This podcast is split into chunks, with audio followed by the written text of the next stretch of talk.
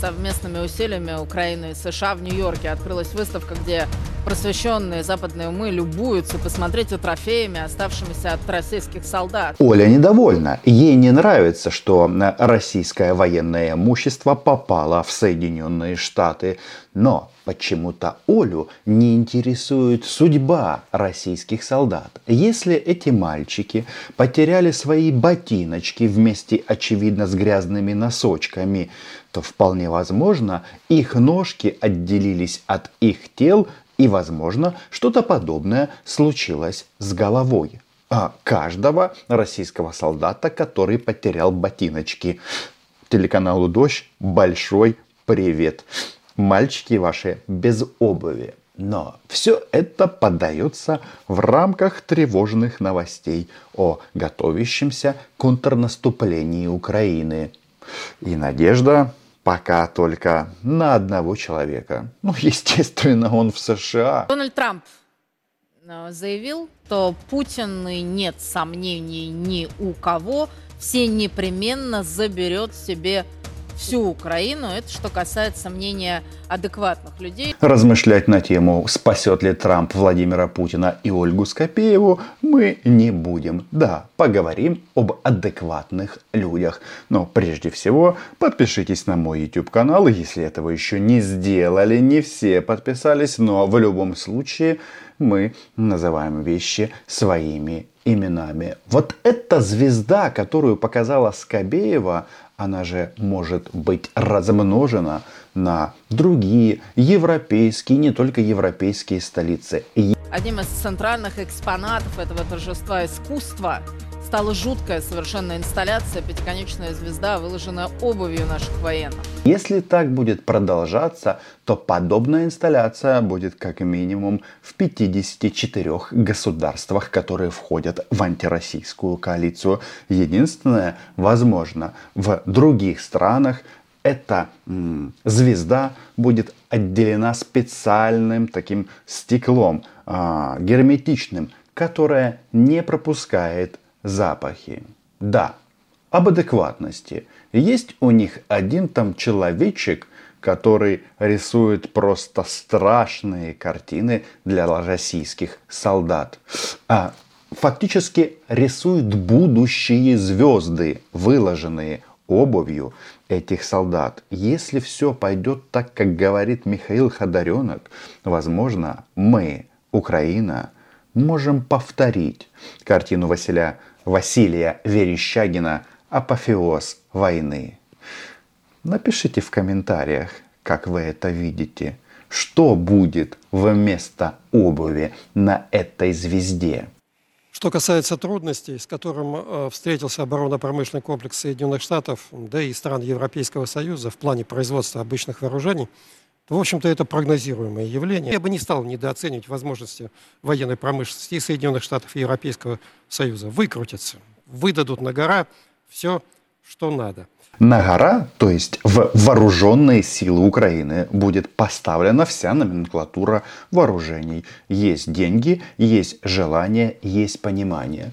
Почему мы так э, частенько показываем э, Михаила Ходоренко? Ну, потому что э, адекватный человек написал э, статью в контексте своих э, выступлений, которая называется «Прогнозы кровожадных политологов». Датирована эта статья 3 февраля 2022 годом. И здесь он пишет и о ленд-лизе, здесь он пишет о том, что невозможно победить Украину. Он четко подчеркивает, что а, тот, кто говорит, что российских оккупантов здесь будут встречать м, цветами, а, является очень таким недальновидным оптимистом. То есть, а, если сказать прямо, идиотом. И э, вы, конечно, кто не читал этот текст, можете его загуглить, но я прочитаю вам последний абзац. А, самое главное, вооруженный конфликт с Украиной в настоящее время в корне не отвечает национальным интересам России.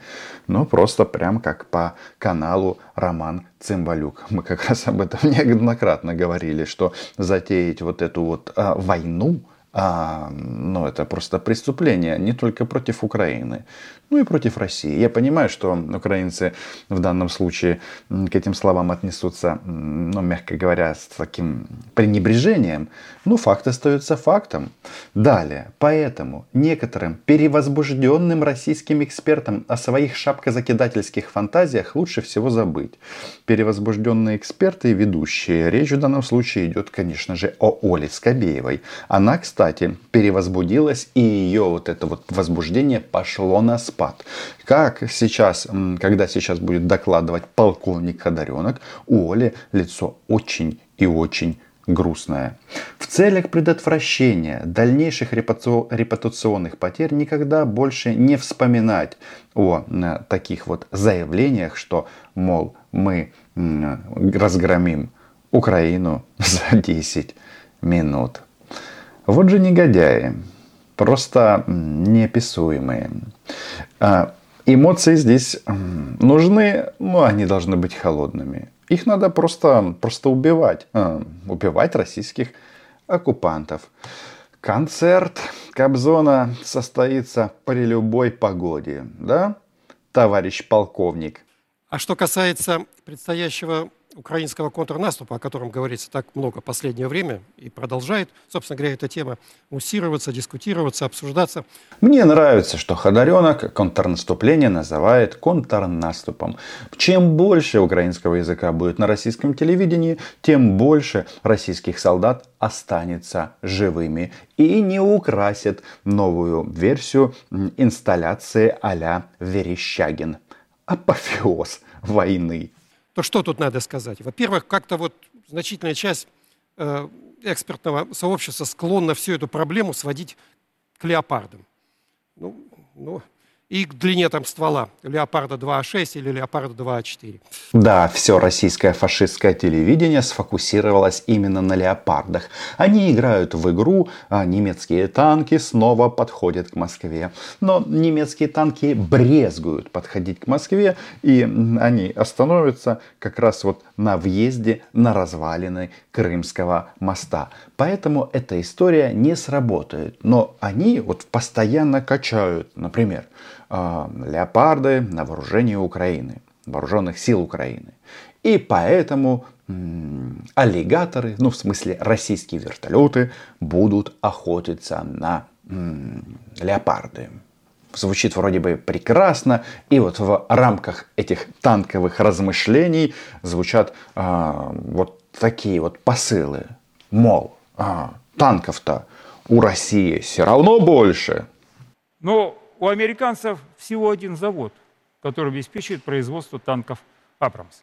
И этот завод не обеспечивает производство танков «Абрамс» даже половины того количества, которое может обеспечить Россия. Танки, которые у них имеются, сейчас у них не так много. Если брать данные по э, открытым источникам, у нас танков на хранении, которые могут быть модернизированы только современных типов, типа Т-72, 12 тысяч. А у них между прочим. Американцы показывали свою базу, на которой стоят 8. Это только то, что они показывали. Тысяч, я 8. имею в виду. М-60. А если брать еще танки, соответствующие М-60, то у нас 17 тысяч.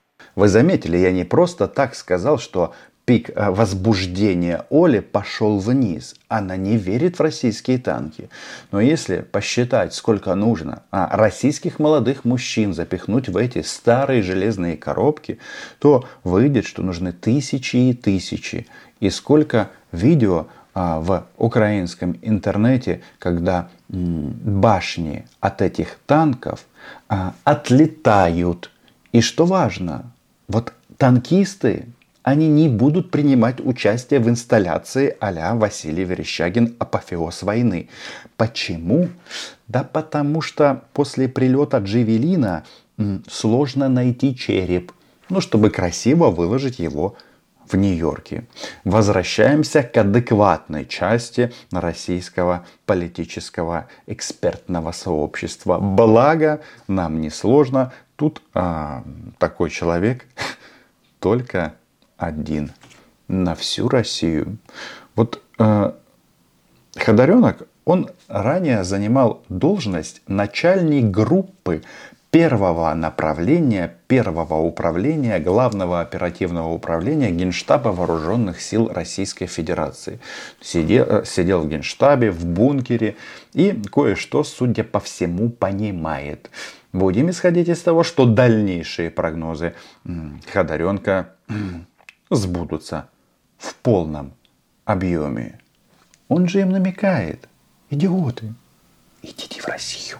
На самом деле все, конечно, гораздо сложнее. И э, вот когда разрабатывается комплект э, документов э, в любой наступательной операции, то, наверное, главными из них являются какие? План огневого поражения, который разрабатывается наиболее тщательно, план разведки, естественно, план радиоэлектронной борьбы. Я только некоторые называю. Такое впечатление, что Ходоренок последний грамотный полковник, которого отправили на пенсию из Генерального штаба Российской Федерации. Все четко. Говорит о том, что война это комплексная вещь. Я вот в Генштабе не служил, но всегда об этом говорю, что ты не можешь победить войну а, такого типа, ну, будучи, а, будучи лучше в какой-то номинации, ну, в части вооружения. Нет, нет, нет, только комплексность.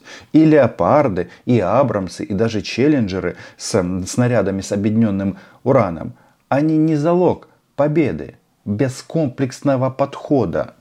Так вот, поскольку украинская авиация все-таки относительно слабая и малочисленна, скажем так, то основной объем огневых задач вот в предстоящей наступательной операции будут решаться за счет ракетных войск и артиллерии. Это логично, хотя в части авиации нужно признать, что ну, по открытым сообщениям перед этим контрнаступом, будем пользоваться м, правильными словами Ходоренко, а, нам немножечко передали военных самолетов, боевых самолетов, если правильно. Речь идет о МиГ-29 с большой вероятностью, с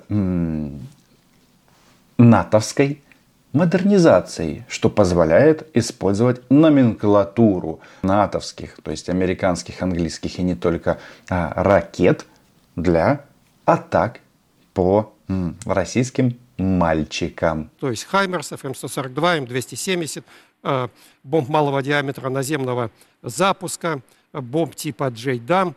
То есть вот этими средствами будет решаться основной объем огневых задач. Здесь важно отметить, что это все высокоточные системы поражения, которые не фигачат по площадям, а боеприпасы нынче дорогие. Один выстрел и сразу в каком-то европейском городе а, мы получаем материал для создания звезды а Василий Верещагин «Апофеоз войны». По всей видимости, они приготовили их уже немало. Вот почему-то мне так кажется, что в первый же день операции, даже в первую ночь, я бы сказал так, операция нам, по моим предположениям, будет э, на нескольких направлениях осуществляться. Танки тут далеко не главные.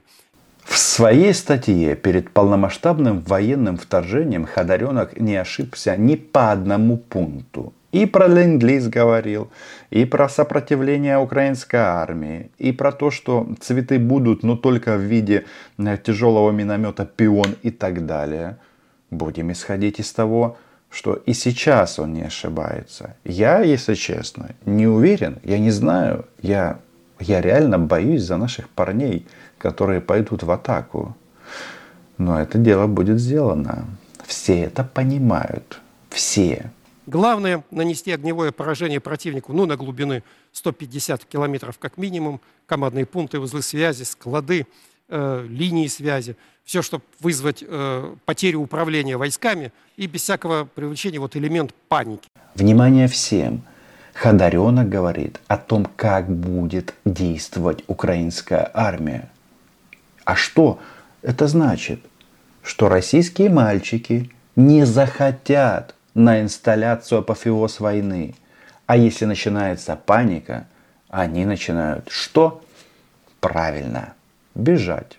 И я полностью, как пацифист, одобряю это действие. Ты бежишь в Россию, ты живешь дальше, ты остаешься в Украине, умираешь, а потом твой череп отправляют в Нью-Йорк. Хотя там Human Rights Watch и Amnesty International, они скажут, о, это не гуманно, ну что же вы, давайте заменим это все папье-маше. не надо заменять.